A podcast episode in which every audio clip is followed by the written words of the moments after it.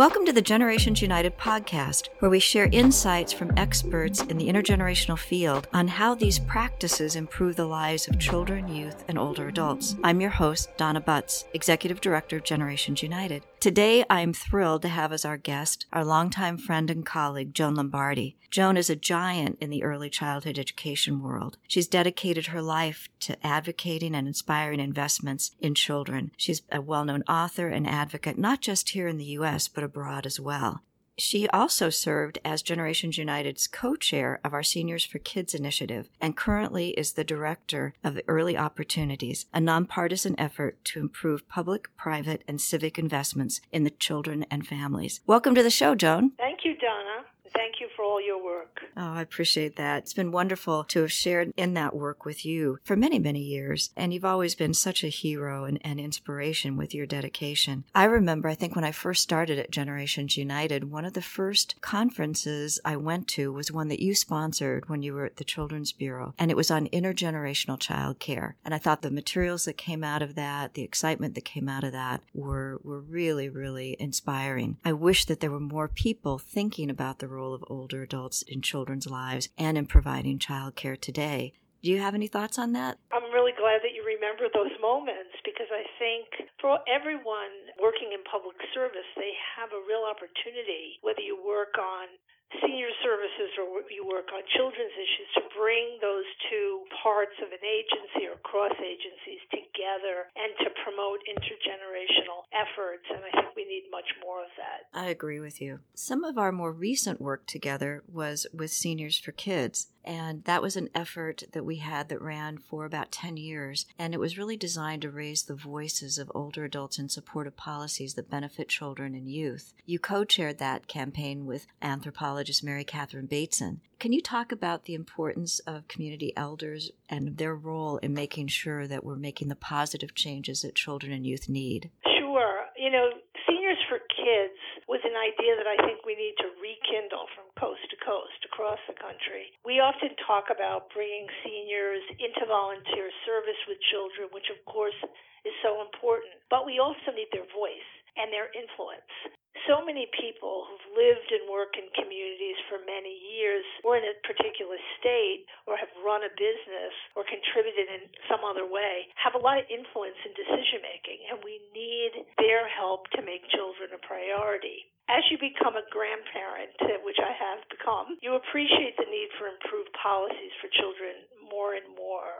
For example, although I've been an advocate for childcare most of my adult life, when my own grandson was born and my daughter and son in law started to look for childcare and face the problems that we know exist so often across the country, it made me even more committed to speaking out on behalf of paid leave and improved child care. And I think we see that same thing happening to many grandparents across the country. Now, on the other side of the picture, I'm have my 96 year old mother living near me in an assisted living, and it's brought home the importance of advocating for elder care and child care together. They're both under resourced, they're both in need of public attention. So advocates for children and advocates for seniors really need to come together to form a stronger voice.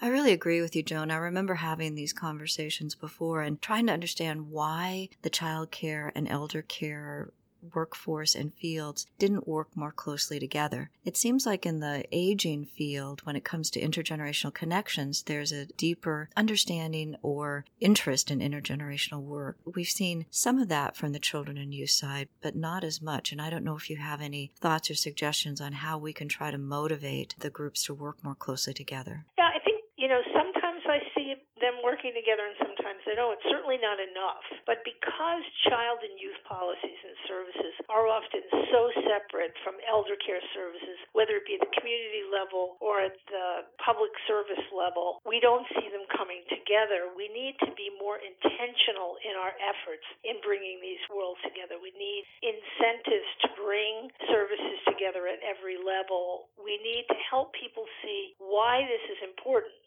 what is the goal of bringing um, elder care and child care, for example, together? Overall, I think the goal is to strengthen the social fabric of a community, to build the kind of supports that extended families often provided in former times, but those supports are not in place as often given the demands of work or that families are separated by miles and by time or the demands of both children and parents. You know, agencies are just designed to deal with one or two issues on a special topic, often to for one particular age group, but families don't come like that. Families don't come in parts. Today I need childcare for my baby and I need a better school for my first grader. Tomorrow I need special services for my teenager and a nursing home for my grandmother. And so I think agencies and organizations have to begin to think about the holistic needs of families and that's one of the main reasons why we need to be working together. I think you make a, some really really good points, Joan, that so oftentimes people are working in these silos that we've created through our policies, our funding streams, the way that we've looked at, at, as you said, as families, as fragments, as segments rather than a whole unit, and understand that families don't end at the parent level either. It's the aunts, it's the grandparents, it's the others that really help to strengthen a family. So, how we can look at that, our policy and the way that we implement our programs and deliver services, I think really needs to change. And especially in light of what you were saying earlier about becoming a grandparent, there's more than 70 million grandparents in America now, and that number is just going to continue to grow. So, it's really how we make sure that we're looking at all generations as an asset. And, you know, I think lot of those grandparents are concerned about their grandchildren and their access to good services, particularly if they live far away. And at the same time, those gr- same grandmothers have elders in their lives that they're also caring for. So this is a multi generational issue that families are facing, yet our service delivery system doesn't fit that image of a family. What I always think about too is the UN, I remember several years ago actually, you know, declared the family as the cornerstone or the foundation of civil societies. And they really are the core of our communities and our neighborhoods and what makes our country strong. So anything that we can do to help to support families, to support all generations in a family, I think is really important. A couple of years ago, when we released a report with the Eisner Foundation called United We Thrive The Power of Intergenerational Unity, you were wonderful to come and join us as a speaker and panelist at that. And one of the comments you made was the stories of intergenerational connections are the fabric of what's going right for the country. I wondered if you could talk a little bit more about how you feel that that's the fabric of what's right in the country. Well, know, I remember the report well, and first of all, thank you for your work on that. And, you know, the title to me said it all United We Thrive. What I see when I visit with communities across the country or when I hear people talking about their communities is a sense that people are trying to find ways to support each other, that new leadership is emerging, new voices, both parents and grandparents. You know, as you know, Donna, I focus mainly on the conditions affecting young children, and what I see families need today is that sense of support, both from their own extended families and from the larger community. That sense that someone is caring for their well being. For parents, it's this social network of support that provides an enabling environment that allows them to be effective. I do see a lot of that happening at the community level. And one thing that was great about your report was that you highlighted those efforts. And, you know, particularly now as we hear and we're concerned with so many of the things that are going on across the country, it's time to focus on those things that are happening in communities that are positive because I think that reflects the real America. I totally agree with you in terms of we seem to lose that positive story and we need to elevate that. And one thing that we mentioned in the report was oftentimes when we think about solutions, we elevate them to a level that is complex and that individuals feel like they have no power to really assert themselves in. And one of the things that we said in the report was as an individual, what is it that you can do? And what I think about with a family, and I'd love to hear what your thoughts on this, is that even if you don't feel like you have the influence in some areas, what you can do is reach across the street, connect with a neighbor, and be there for the children and the families that are around you.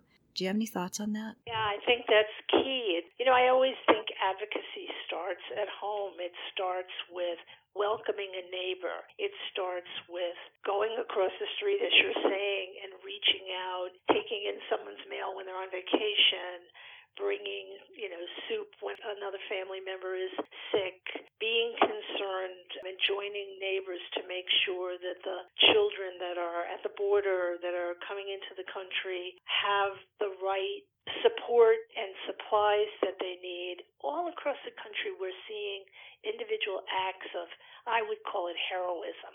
And you know from first responders on down. And i think we have to highlight and pick those up every day because they are reweaving the fabric of communities and supporting families in ways that we need much more of.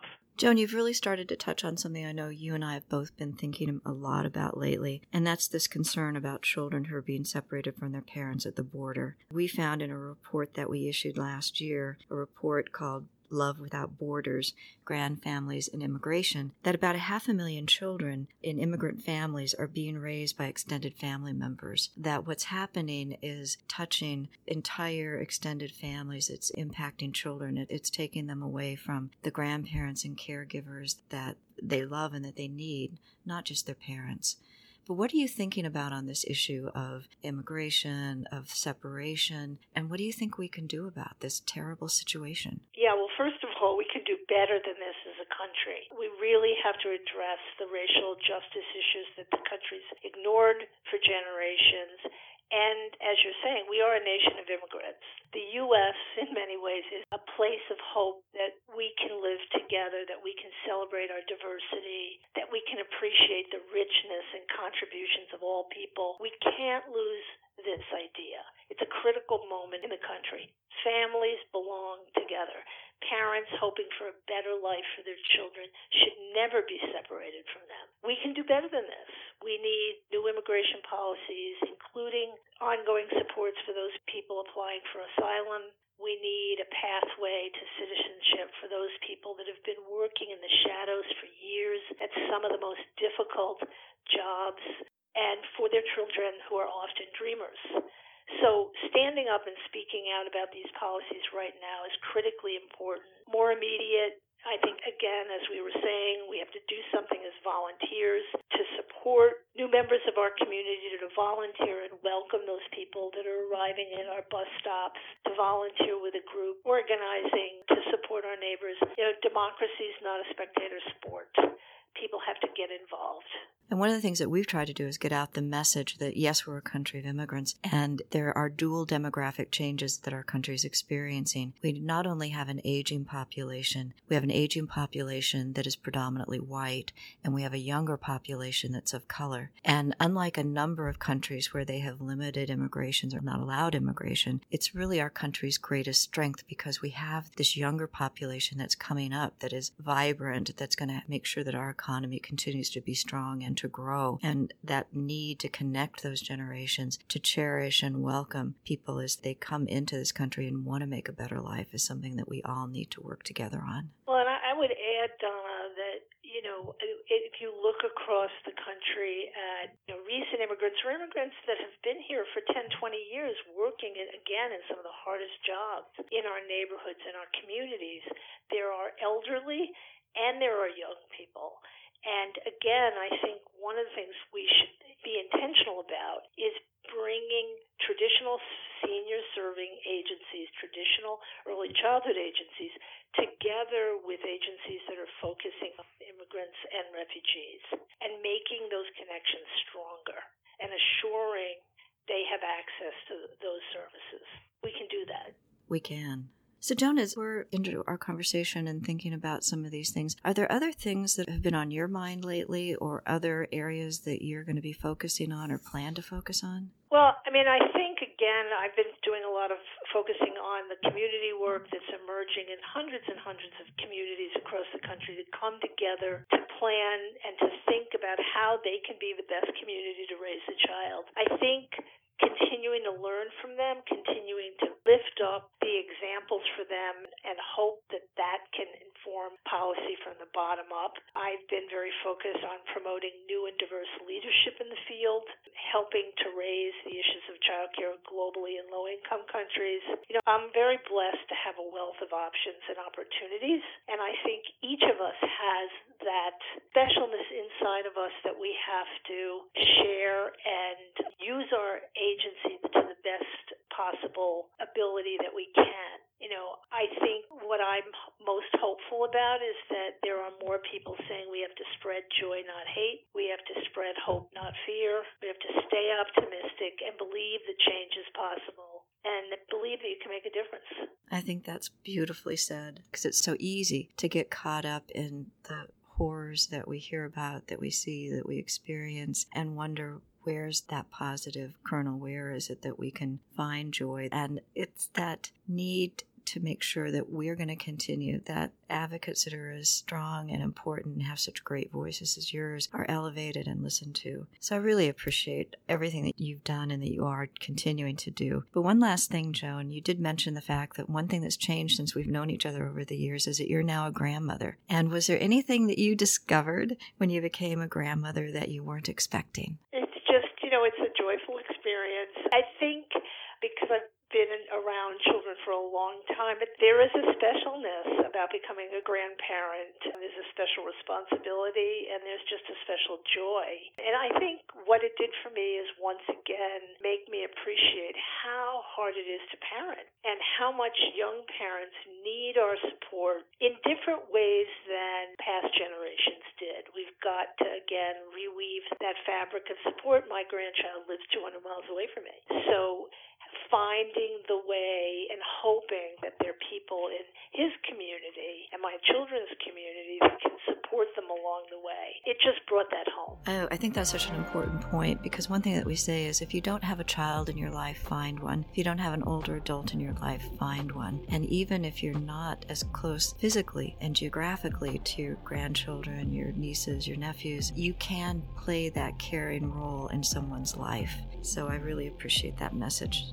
Thanks, Joan. But, Joan, I want to say thank you for your time today and thank our audience for tuning in and listening to our conversation. The next guest on our show is going to be Nancy Henkin. Nancy is a legend in the intergenerational field, uh, having worked in this area for more than 40 years and founding the Intergenerational Center at Temple University. We're also fortunate that she's a senior fellow here at Generations United, so she'll be joining me next. In the meantime, think about Grandparents' Day, which is coming up, and remember to do something grand. Think about the conversation that Joan and I just had, and if there's one thing that you can pull out of it, and one thing that you can do, and one day you can do it, do it in honor of Grandparents' Day, and let's do make it a time to do something grand for another generation. I'd also like to ask people if they would please leave a review of our podcast on Apple Podcasts or other streaming platforms. That's how we get out there, how people hear about us, and we want to be able to share this intergenerational message and the importance of keeping the generations connected with everyone. I'd like to thank again Joan Lombardi for all you do and for joining us. Thank you for listening. And remember, stay connected to another generation. We are stronger together.